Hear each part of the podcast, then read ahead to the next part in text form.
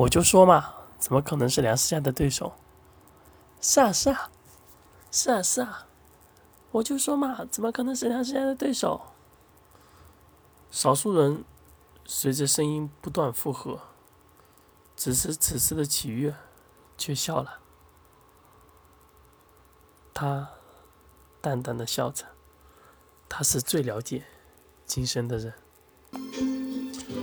也许梁聘妮真的很聪明，知道如此破局，可这却是启月让他看到的破局点。今生。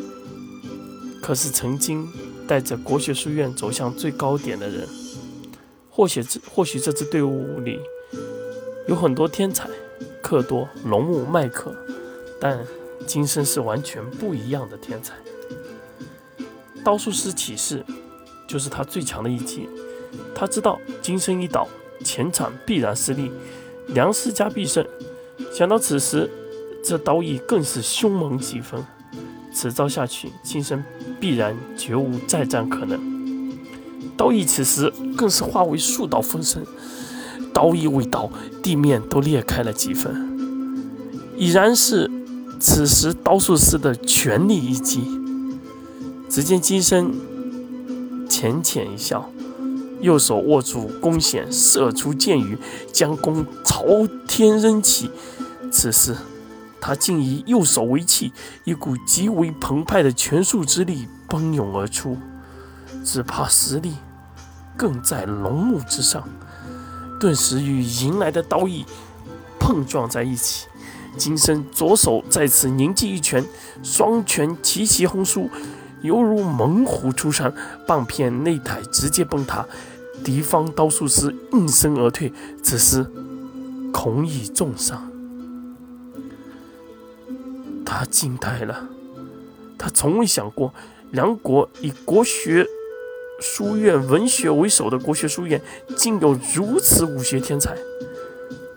他颤抖地问说道：“你，你竟然，你竟然会五为一体术其中的两种，拳术和刀术，绝不可能，绝不可能。”五一体术必须五人各使一个方位的功法，就算你天才到会贯穿拳与弓两门功法，也绝不可能在还处于神力的状态下施展拳术。